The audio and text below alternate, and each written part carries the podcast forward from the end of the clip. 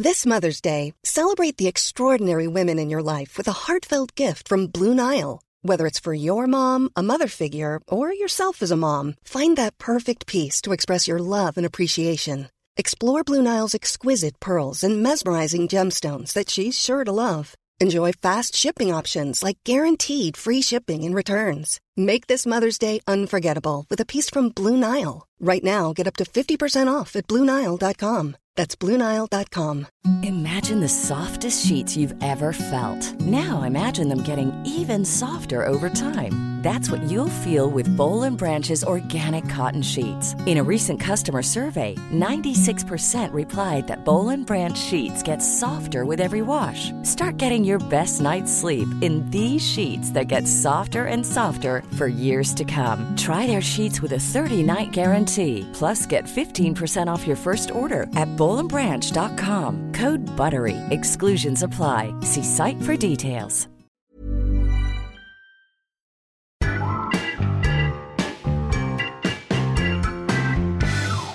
Hello and welcome to Rugby Jubbly. There you go. Hal Cruttenden here and Dan Skinny Skinner. Hello, mate. See, isn't that nice the way that's Harry, done? that's good because you sound like a voiceover artist then. Yes, I should be getting more voiceover work, Dan.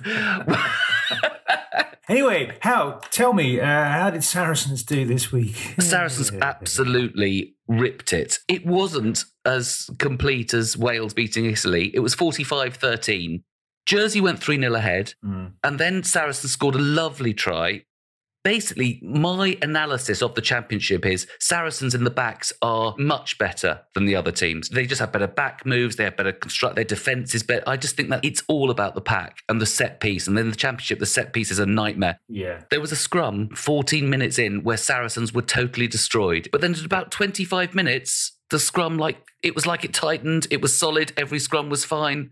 And you played to a top level, Dan. How can a team go from being destroyed in the scrum to suddenly something clicks? It's all about technique, isn't it? It all starts with the props. So it's identifying what's going on Mm. and then just, you know, correcting that. It might only be something absolutely tiny. Where you're standing, how you're standing, Yeah. you know, correct your footwork, and then bang, the whole thing shores up. and You're okay. So that's our Sarries bit that nobody really wants to listen to, and John's going to cut out. Good. The Saracens podcast. I know how the rugby world is fascinated in how Saracens are surviving. A lot of people care about that. But I think Saracens are interesting because if you want to know why England played so badly at the beginning of this Six Nations, it's because their Saracens players in key positions hadn't had a lot of match practice. that is very true. And Premiership Rugby, you did that. You decided to do that and stuff it. And I'm pleased that they were rubbish and I'm pleased that you lost. What international game should we start with? Well, we'll start with the first one, shall we? Italy Wales. Italy versus Wales. I believe Italy did play badly. This was a really poor performance. They were like, what, 27 0 down at half time? Something like that. 27 minutes, they were 27 0 down. I was keeping an eye on the, uh, the the score versus the minute clock. Wales looked good though. Wales are playing very well. Wales were good, yeah. They did everything they needed to do against under 10 opposition, you know? They did play very well. And they actually, at the one time that they eased off, because they sort of got bored with it, it was so easy for Wales. They were just slicing through them. And they got, bo- I mean, there was one try. Hmm. I mean, again, this is me thinking I know stuff about rugby, but this shouldn't happen from a scrum. And this is why everything to me is about Italian defence and their appalling defence. Just a scrum, a set piece. They just gave it along the line. They didn't do any quirky French stuff for that brilliant try against England. No. They just gave it along the line and the winger scored. And that shouldn't really happen in international rugby. No. You should be pushed right up and have to do something. Also, the Italian attack. I mean, uh, they said this in commentary. I was watching it and going, that is really, they're never going to get anywhere like this. Like they're standing so deep as a line that by the time they took the ball, they were behind the gain line. There was no chance of getting over the gain line.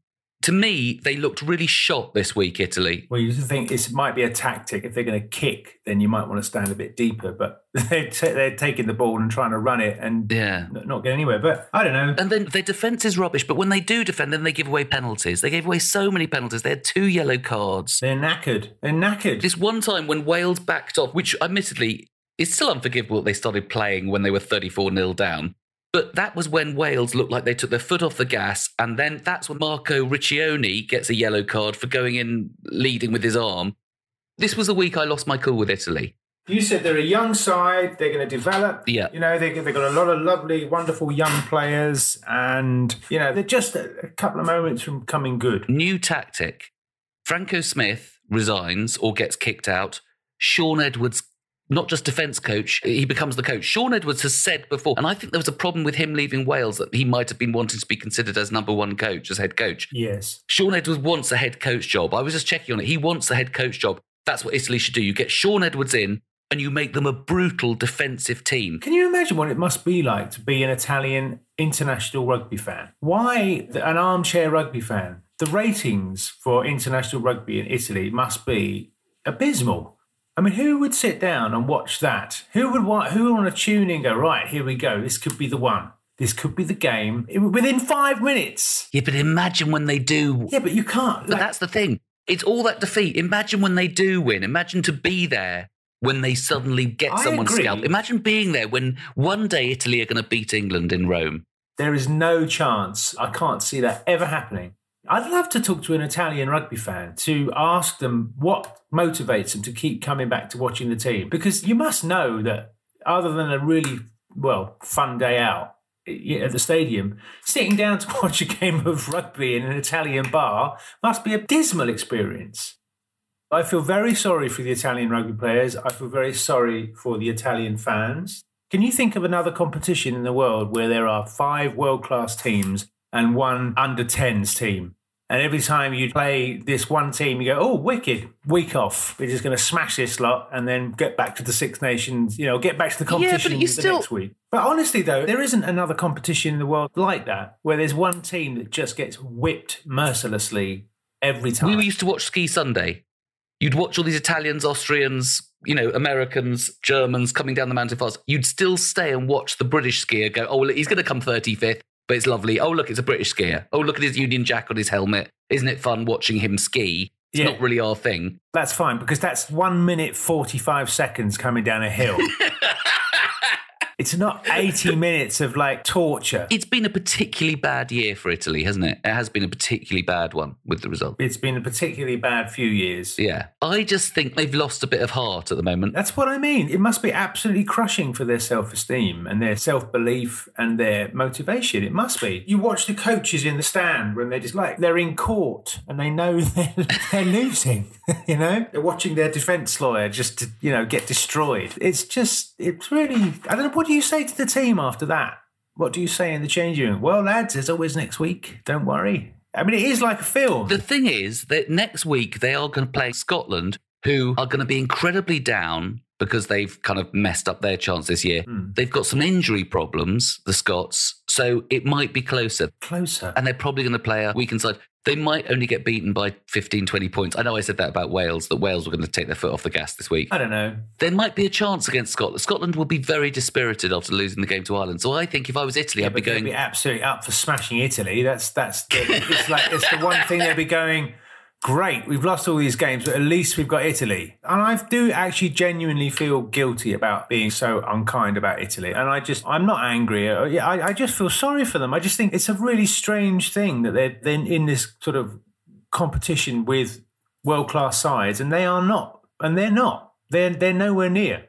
They're nowhere near. do you think it's ridiculous to keep them in and give them a 20 point start in every game at the moment? What a handicap system? a handicap system. We're going because the thing is, we don't want to have a weekend where one team has a weekend off and everybody else is playing. I had another theory: get rid of Italy and get rid of Wales. So Italy, yes, John, John, our producer's angry. No, Italy, Italy go because they're not good enough. Wales go because they are so annoying. they're so annoying the way they keep Yeah, managing to win. They are good, and they. Frustrating. I just find Wales the most annoying rugby team to play against because you just, as I said, you don't know how you've got beaten, but you always get beaten, and it's not luck. It is.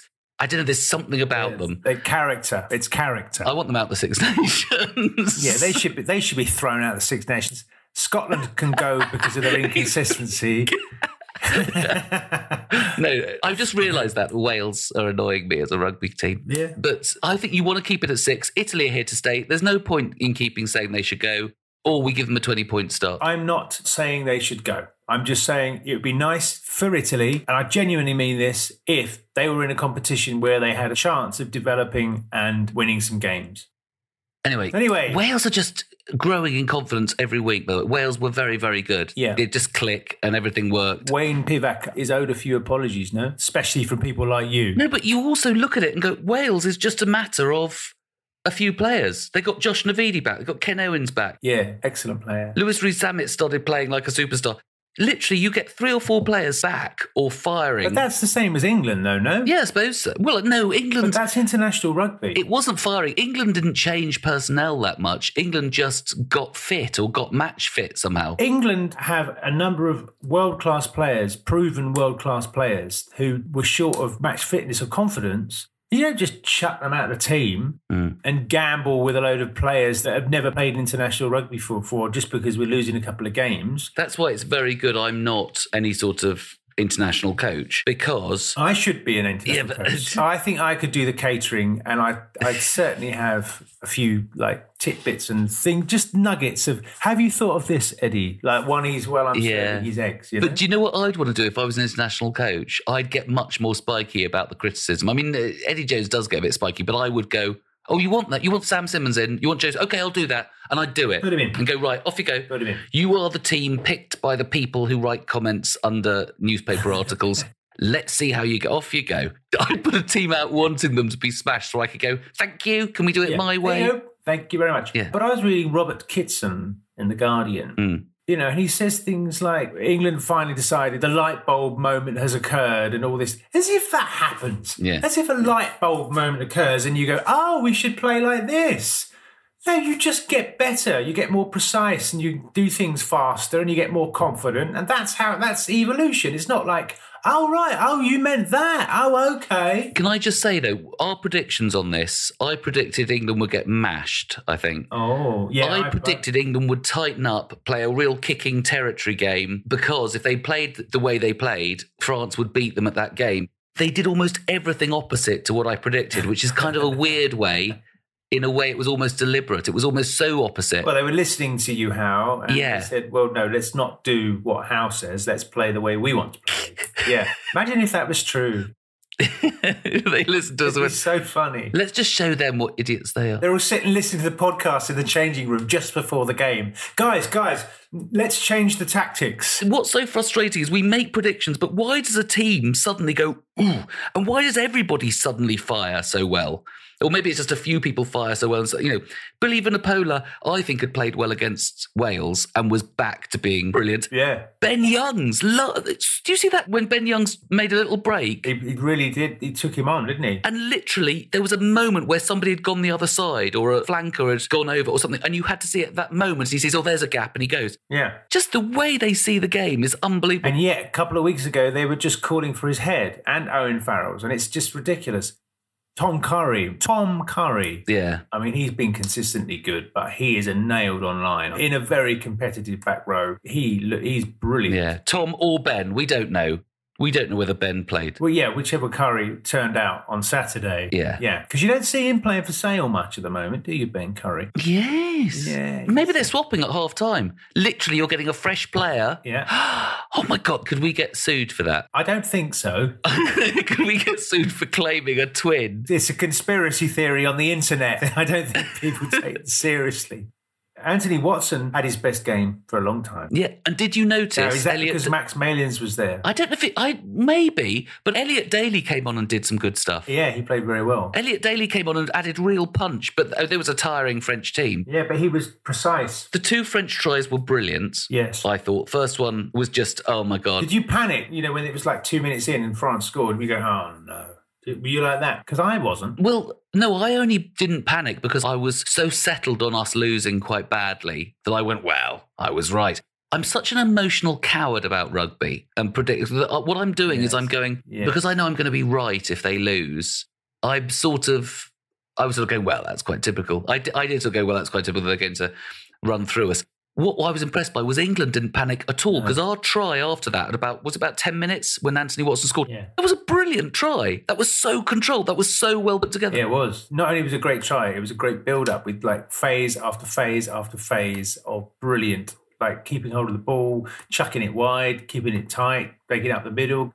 We like puppets, Yeah. puppet masters, like putting them all over the pitch.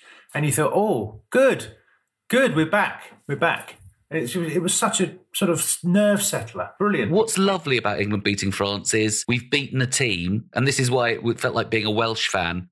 We've beaten a team who, man for man, are probably a better team than us, Mm. probably better players. Yeah. You look at that French team, and they are so qual- and they are sublime in their backs. Their backs are better than ours, and the forwards are evenly matched. I'd say. I'd say maybe we've edged it in the pack, but it's great to win a game that you kind of on paper think France should have won that. I think there were two very evenly matched sides, actually, and I Mm. think England on their day are equal to France. Fran- I mean, France have always had superb backs, Mm. and they've always glided through and what have you.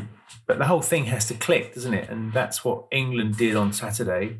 You know, they really started, and their attack looked really, really good. I mean, France are always going to have moments in the game where you watch them do something and go, "That's just Yeah. only France can do that." Do you think France are going to carry on against Smash Wales next week? I don't think. I think it's going to be close. That's good. It's it's great because it's the end of the Six Nations, and I don't know who will win that game. Yeah. I've got no idea because Wales look good and France look good. So who knows? And England Ireland's going to be another one like this England France game, I think, where two teams up. But let's talk about Ireland Scotland just Yes. quickly before we do that. Well, another team I'm angry with, of course, is Scotland. Scotland, yes, and I think with good reason. This is, I was thinking this and I said it to a friend as well.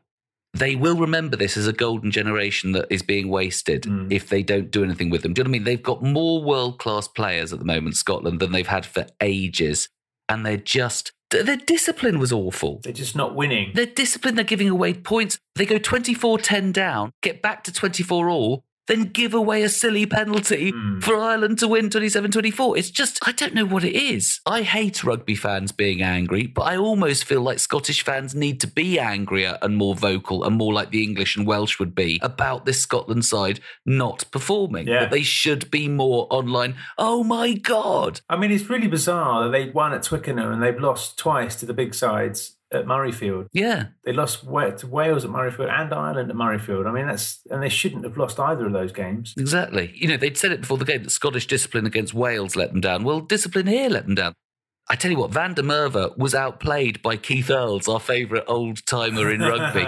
Keith Earls just seemed like he controlled. He just Van der Merwe did Yeah. nothing, just looked hassled and harassed. That's the thing. Whenever you harass any great player, as we're going back to the England France game, Dupont made mistakes when he was put under pressure. Yeah, that's exactly put them out of their comfort zone. This is exactly what um, Scotland did to England in the first game. Yeah. Put them under loads of pressure. And I think Scotland probably felt under loads of pressure against Ireland. They probably thought we've got to win this game. Yeah. When you start having to chase the Six Nations, it's really hard because you put far too much pressure on yourself and then the game is no longer enjoyable. The only thing you're worried about is winning. We've got to win. We've got to win. And of course, you, you, tighten up. Yeah. You tighten up. You can't play. Yeah, even Finn Russell. Finn Russell had a kick to touch for a penalty and put it dead. I know. I know exactly. He tried. He did a Billy Burns. honestly, I just Johnny Sexton is bang on form in my opinion. Hmm. Thirty-five or whatever he is. That last kick Oh, because it started left of the post. So I thought, oh, he's he's missed. He's Yeah. ballsed it up, and then he faded it in. Ooh, very very good. there isn't a better Irish fly half than him at the moment. He will have to play till No. he's about forty. Exactly. I think James Lowe, their winger, is dodgy in defence. The Irish winger, something for Watson to look out for.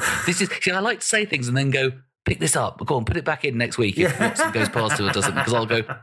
I just think James Lowe is Tweet him. Tweet him. Anthony. Anthony. Anthony, Anthony, James Lowe. do some- Is He's on that wing, isn't he? I thought it was the worst thing in the world to be an England rugby fan because nobody likes us and we underperform and then we get to finals and lose them and stuff like that. I think it's it's- worse. yeah. I think being a Scottish fan is the worst thing in rugby. I think so. At the moment, certainly. I would like to hear from Scottish rugby fans saying, Aren't you furious? Deep down, Scotland don't really believe they're good enough. Yeah. And that's why Yeah. they don't get through these games.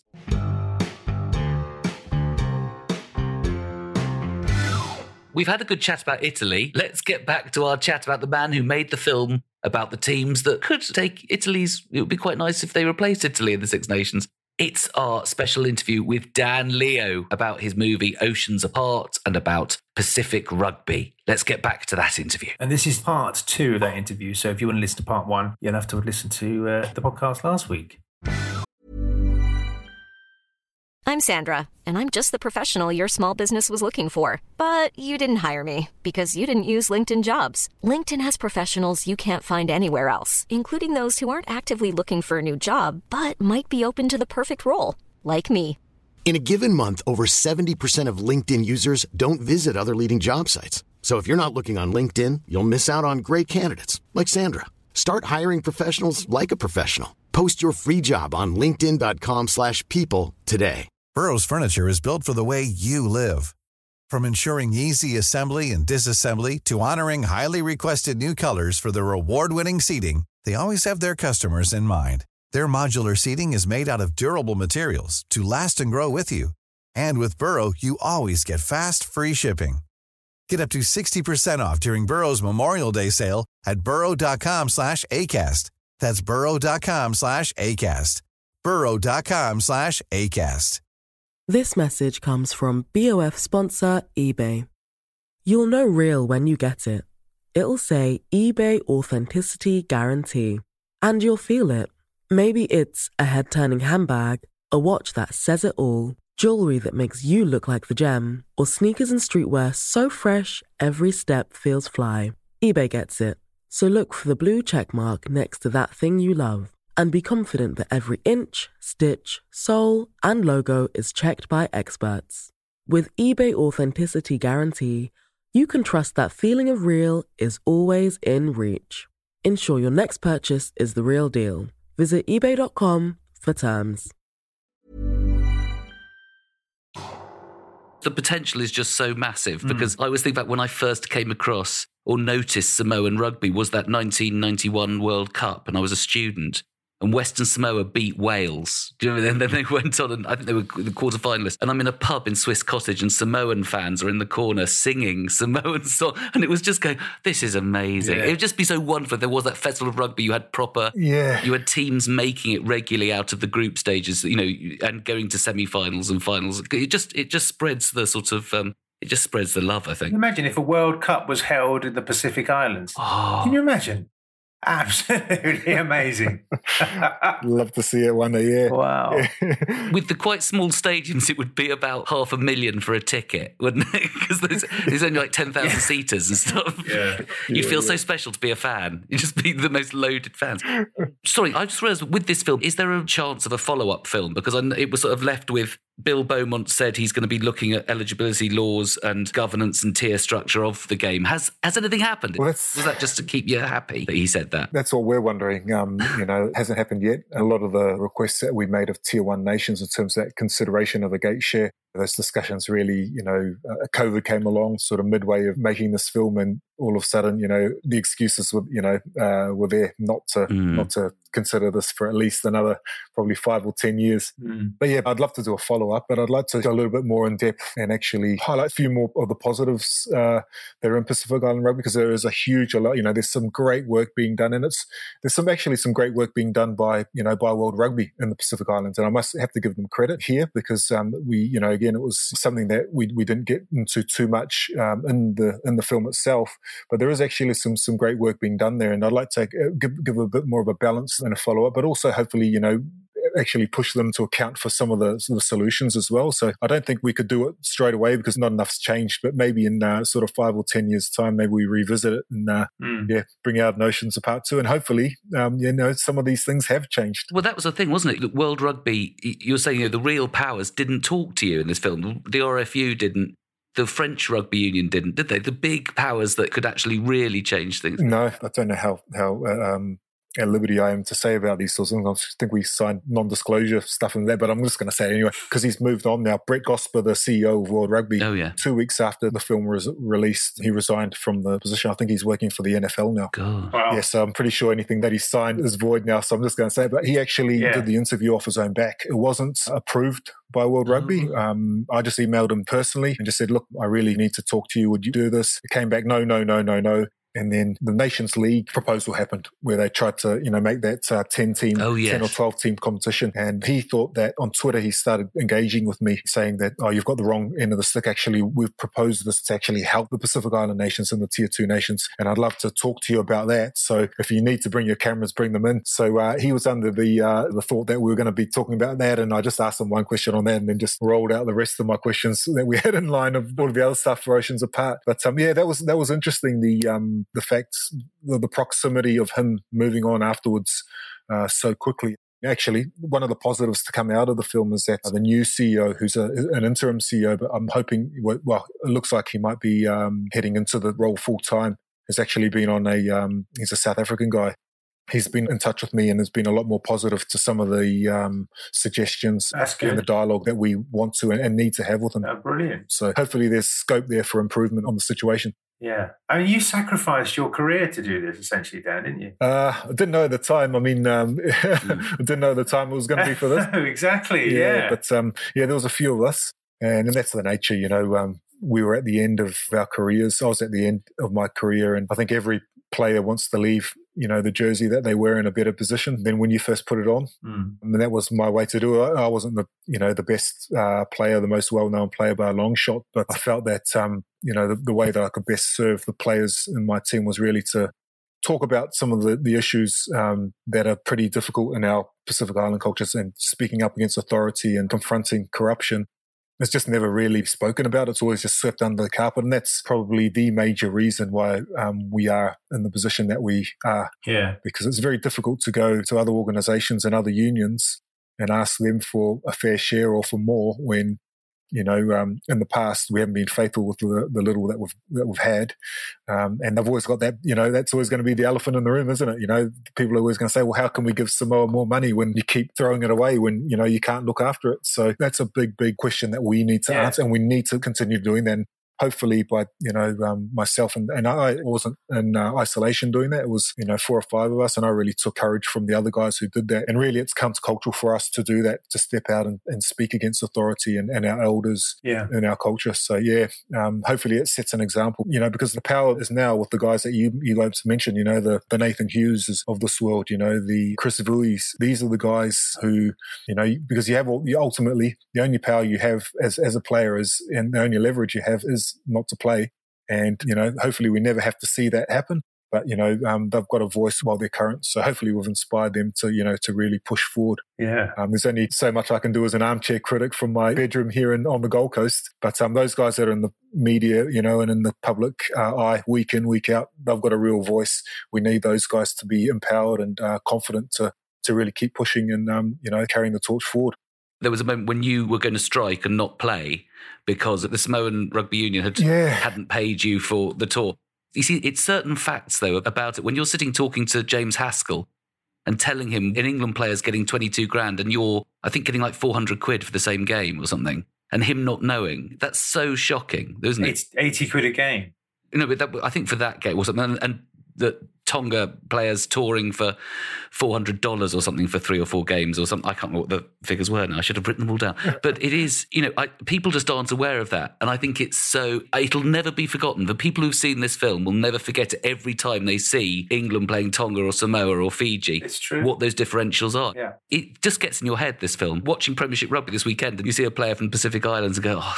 You know, it just it just reminds you that basically a part of the world's being exploited. Yeah. But yeah, but you're right also with it has to clear up its own corruption as well. Yep. The Prime Minister of Samoa, has he actually been in contact since the film? No. Uh, Oh. no, no, no. Um, yeah, I've, I've been contacted by uh, by every union except for Samoa, so it sort of probably shows that the the level of frustration they probably have with me at the moment. Just to understand that situation in Samoa, are they being handed money by other unions and basically not distributing it where it should be distributed? Is that what's happening? Um, it's difficult. It comes from World Rugby, from the World Rugby pot, and that's generated from Rugby World Cup. So I think 90% or almost all of World Rugby's money comes from World Cups.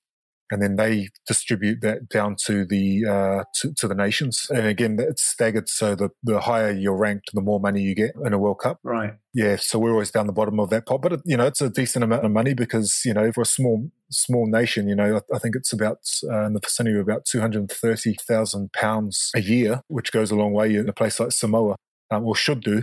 But yeah, to go back to what Hal was saying, you know, it came on our radar because we noticed as players that we were getting a match fee of about yeah, it was about four hundred pounds per game. But that had been the same since 1991, and this was now 2015. So it was uh, 25 years later. So with inflation and everything else, you know, that, that had basically halved. So the guys that were playing in 91 were getting more than us by about double. And that was what sort of got us asking questions. So we asked to see the accounts of where this money was going, similar to what you just asked, Dan. And they weren't forthcoming.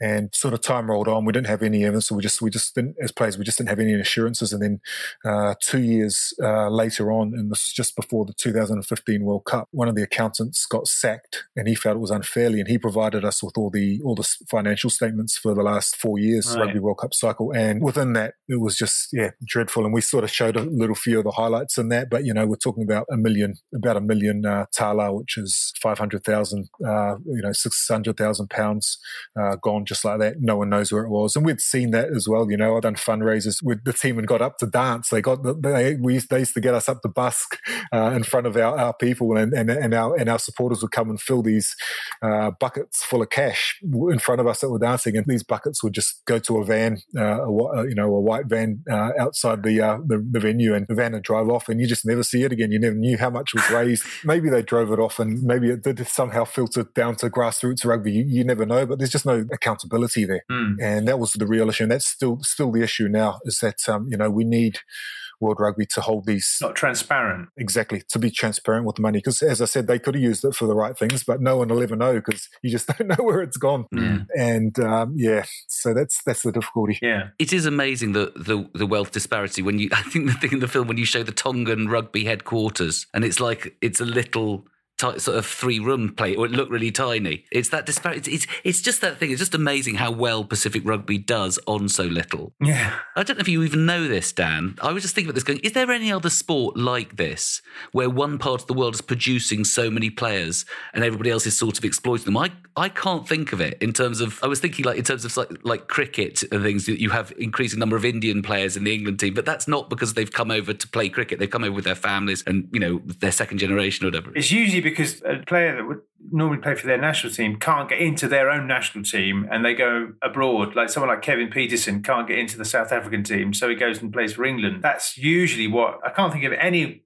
any other sport where a whole nation of players is just being taken out of their nation and just yeah. you know. Mm. I have been contacted recently by someone that watched the film and he said, oh, I'm, I'm Ghanaian and uh, the story reminds me a lot of football with the Eastern uh, Africans. Oh, yeah. Mm. There was possibly one similarity. I don't know um, terribly much about football. Um, you guys uh, might be able to educate me. There's a, certainly a lot of, I speak, speaking to a football coach once, a lot, but, but because clubs are so strong in football and that's so important, you can still play for Ghana and be, you know, on the books at Chelsea as a kid or whatever. Yeah. There's a lot of, you know, I, I, remember some rugby coach saying, you know, so many African kids, you know, can come to play for English clubs and grow up in the English system, and they're incredibly driven. Apparently, he said these the kids have the best attitude. But in football, it doesn't take them away from their country if they want to go back and play for Nigeria or Ghana or whatever, because the clubs are so strong. But that's always my argument in rugby as well. The clubs need to get stronger, but then international rugby. But it means like Ghana doesn't have a, a national league that's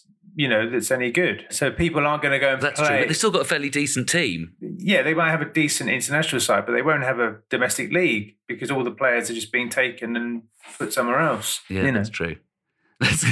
We're starting another argument. well, that's probably a good point on the Pacific Islands is this lack of a professional pathway. Mm. You know, um, we mm. need to have professional sides at the very least, you know, one based in Fiji, which is the biggest and definitely capable of being able to, you know, host Super Rugby level games. But I mean, even if one of these sides got an opportunity to play in like the Rugby Championship or Six Nations, I mean, that would make a massive difference, wouldn't it? Surely. It would, yeah. And that's also I was so gutted as well to, to see Fiji miss out on uh, playing most of their fixtures in the Autumn Nations Cup because it was such a great opportunity. First time, I think, uh, in history that a Pacific Island side has been invited yeah. into that sort of competition. Mm. Yeah, it was just such a shame that because I think they would have actually done really well. Mm in it as well. You know, they're on form. They've got yeah. some of the world's best uh, players in that side at the moment, and it was just a real shame that they were robbed of that of that opportunity. But traditionally, we we only get to see the best of the Pacific Islands uh, in World Cups.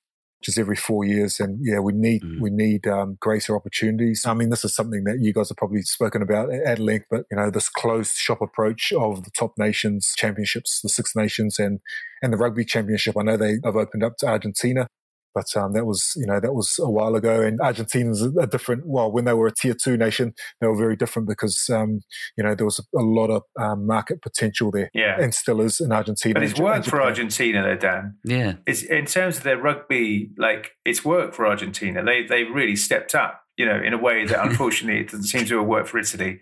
I knew Six you were going to bring up Italy. and go I Italy. can't help it. We did. We do. Yes, but you can could do- have Fiji. You can have Fiji playing in the Six Nations. We did have It'd be this thing that we should swap Fiji, and then it would be an excuse to leave home for a Yeah. couple, for a week and go. I have to go to Fiji to watch rugby. It's really important. And Fiji could be based somewhere.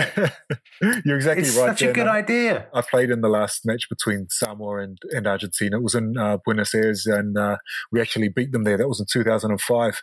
You know, we, well, Yeah. we're talking 15 years ago now, 15, 16. But, uh, you know, the, they were to play today, there'll be a gap of 50, 50 or 60 points, you know, and that's how far they've gone. And it's only through increased competition. So at the very least, as I said, you know, it's, it's a bit of a stretch for Samoa and Tonga because we're such small nations. Yeah, yeah. And we, you know, but for Fiji, you know, they've got to be knocking on on the door pretty seriously in terms of some of those bigger competitions. Mm. Look at Georgia; they've faded a bit now, but you know, five or six years ago, they were, Yeah. you know, they, they were knocking, Yeah. and we, you know, we, know. need, yeah, it's the same. I mean, I'm a, I'm a big fan. Man, it's like it's an elephant in the room all the time, isn't it? Because like the next side, I think that's probably going to get world recognition and get more opportunities thrown their way is Japan, and uh, you know they all right, they they they're getting somewhere, but they're not. Who have quite a lot of Tongans and Samoans. yeah, and they're, but they're not. But they're not. You know, it, it's like Samoa, Fiji. Everybody knows that these sides produce the best rugby players in the world. Everybody knows it, and they don't get any opportunities to play in sort of you know regular world competitions or regular international competitions. And it just it does you know it does feel scandalous. Our problems are with such small countries, very little opportunities to make money off us. And we're so far away. So that combination is a bit of a killer. But what you guys touched on earlier, you know, we provide such great players, you know, and there's so much goodwill for us out there in the rugby community. I think those two trump the problems. Mm. So it's just about making it happen. And, you know, we could crowdfund a side or crowdfund, crowdfund a competition or something. We've got to think outside Yeah. the box um, in terms of Yeah, um, yeah. the way that we're, you know, the, the game's funding because ultimately, and also ask ask ourselves questions. You know, is, is rugby about making as much money as as, as possible? Is the RFCU job to is, uh, you know to run a business and make as much money as they can, or is it about some of those other things? You know, those other you know the values that we spoke about right Mm. back at the start. Um, I like to think it's um, you know you can do both. Mm. Mm. But if we lose sight of those values, geez, no one will, no one will want to play rugby. You know, I think we just promote those values. We treat the small countries that already play rugby better, and other countries will look at, at, at the sport and go, "Gee, that's a great sport. We want to play that because look how they look after the you know the the team, the, you Yeah. know the, the have-nots." Yeah. Um, you know, I think that'll be a, the best um, the best advertisement for the game that we could we could ever have. Preach, Dan. That was fantastic. Yeah. And you should, just to say one more time, if you haven't seen it, please watch Oceans Apart, Greed, Betrayal, and Pacific Rugby. Open your eyes Watch and it. and You're a rugby fan. It'll make you it'll make you feel a bit sick. and remind us how far we've gone from the from the values that rugby is meant to embody. Yeah. Dan, thank you so much for chatting to us for so long. You've been absolutely fantastic. I like to think we're friends now, and I've got a place to stay if I ever go to the Gold Coast. Yeah, Um, definitely. Two weeks quarantine and you won't have to wear masks. You'll be partying. Exactly. You'll, you get to watch live rugby. I was just at a stadium with thirty thousand people in it last week. So. Oh. uh, Oh my God. god! it's versus the Waratahs. So yeah, but uh, Oh, yeah. as long as you Oh, don't have that's kids, that two week two week quarantine's doable as well. So Yeah. think about Oh, it. see, Yeah. Dan, you you can't come, Dan, but mine are grown No, up. I so can't come. Unfortunately, I've got a six-month-old baby, Dan. Oh, jeez, yeah, nah, nah, don't even think about it. I did, Yeah. I did quarantine here in Sydney with two boys, six and two, and geez, it's great now, but flip that nearly finished me off. I'll tell you. oh my god! Fantastic. Well Fantastic. done. Thank you so much, Dan. Cheers, guys. Really appreciate it. Legend. Thank you so much, Dan. It's so good talking to you. A legend.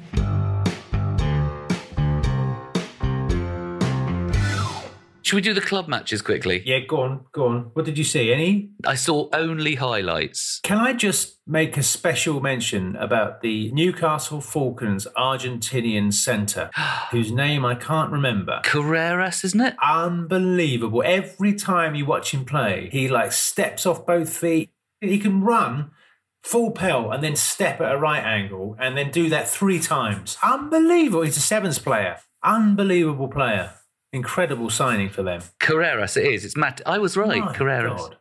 Well done. Oh my God, he's only 21. Oh, he's got a big future for Argentina. I think that's the one. talking about Newcastle Bath, Bath beat them at away, Yeah, they smashed them. Kingston Park. 38 points. Yeah, but Bath are playing really well. It's, it's like it's time for all the old teams to suddenly be playing really well. I think this has definitely got something to do with the no relegation. You know, I, I think it's um I think it's like the shackles or London Irish, like up to whatever they are now. They beat Worcester. London Irish beat Worcester. It was a very defensive performance by London Irish, but they did manage to win. Anyway, very quick. Bristol, Wasps are in trouble because they basically are missing key players. You see, this is the thing. I said Wales suddenly changed with about three players coming back.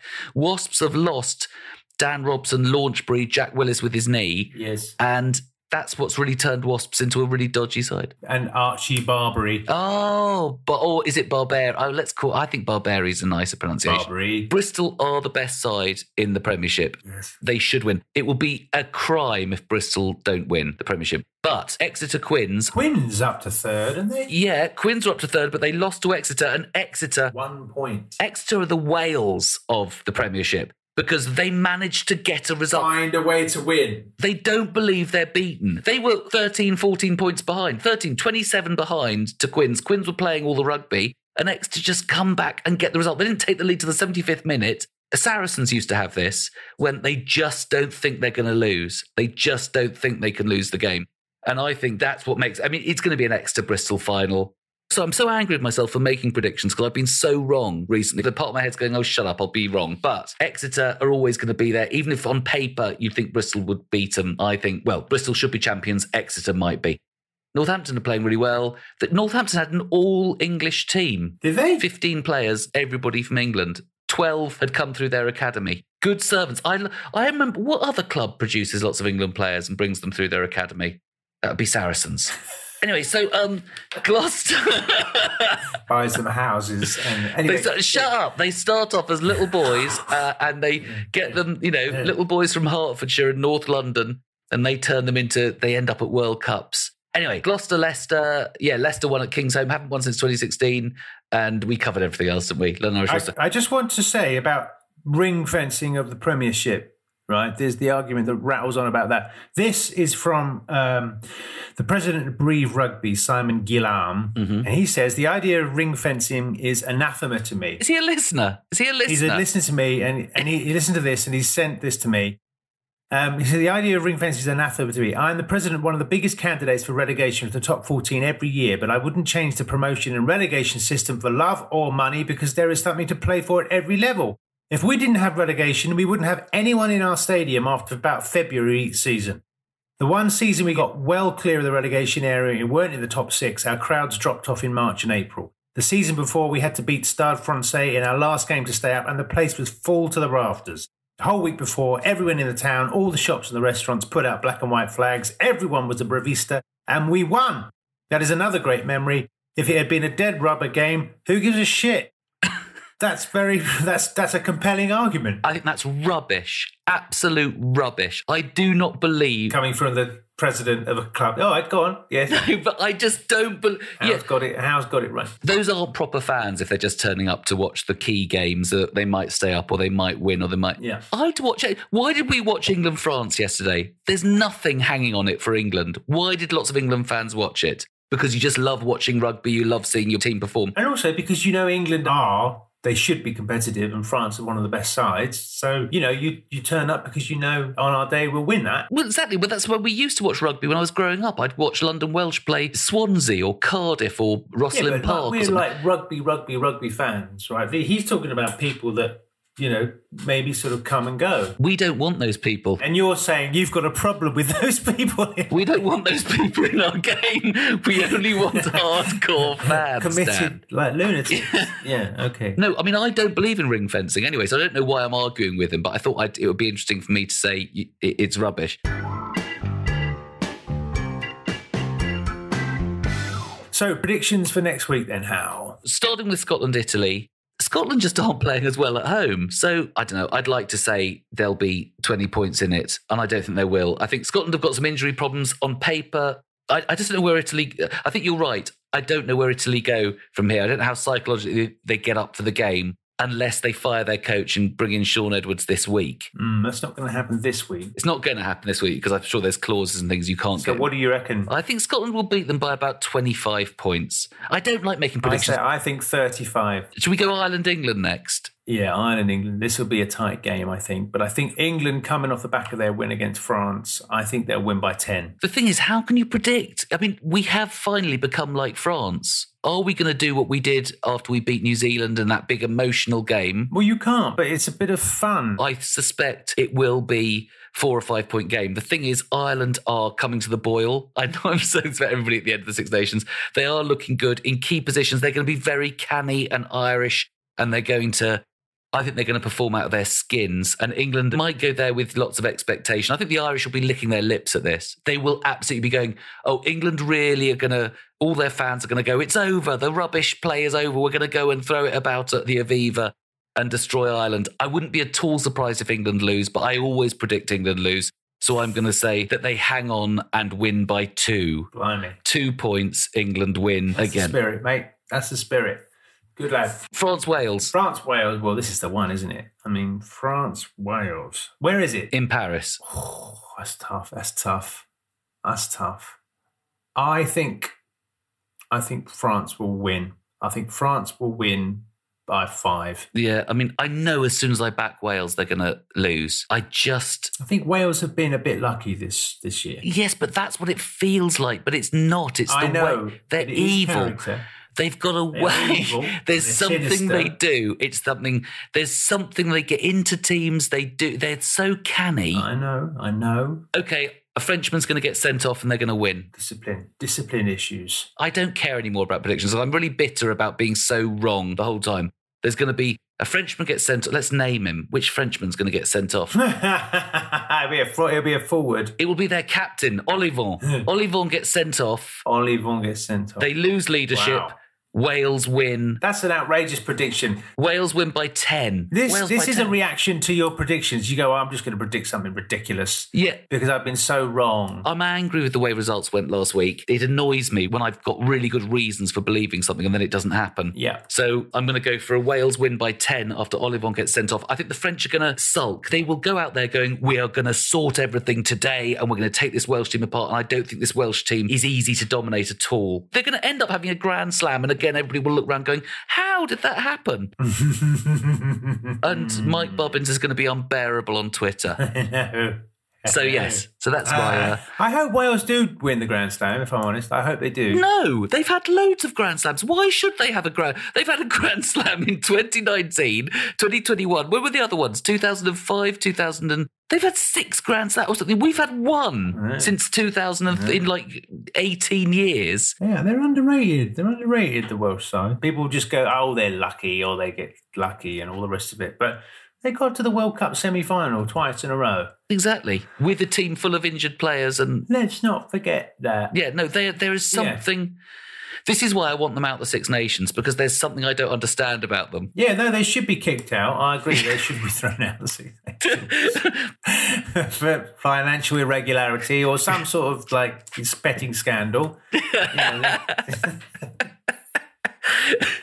yes, exactly. So um, controversial, very controversial week that was. Yeah. Yes, but lovely to see you, Dan. Please email us at rugbyjubbly at dltentertainment.com, Twitter at jubbly rugby, Instagram at rugbyjubbly podcast. So you can get in touch with us with any of those ways.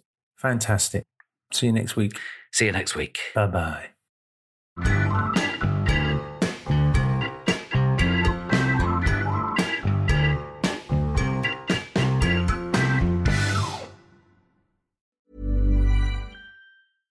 Small details are big surfaces. Tight corners are odd shapes. Flat, rounded, textured, or tall. Whatever your next project, there's a spray paint pattern that's just right. Because Rust new Custom Spray 5 in 1 gives you control with five different spray patterns. So you can tackle nooks, crannies, edges, and curves without worrying about drips, runs, uneven coverage, or anything else. Custom Spray 5 in 1. Only from Rust Mom deserves the best, and there's no better place to shop for Mother's Day than Whole Foods Market. They're your destination for unbeatable savings, from premium gifts to show-stopping flowers and irresistible desserts. Start by saving 33% with Prime on all body care and candles. Then get a 15-stem bunch of tulips for just $9.99 each with Prime. Round out Mom's menu with festive rosé, irresistible berry chantilly cake, and more special treats. Come celebrate Mother's Day at Whole Foods Market. Mom deserves the best, and there's no better place to shop for Mother's Day than Whole Foods Market. They're your destination for unbeatable savings, from premium gifts to show-stopping flowers and irresistible desserts. Start by saving 33% with Prime on all body care and candles. Then get a 15-stem bunch of tulips for just $9.99 each with Prime. Round out Mom's menu with festive rosé, irresistible berry chantilly cake, and more special treats. Come celebrate Mother's Day at Whole Foods Market.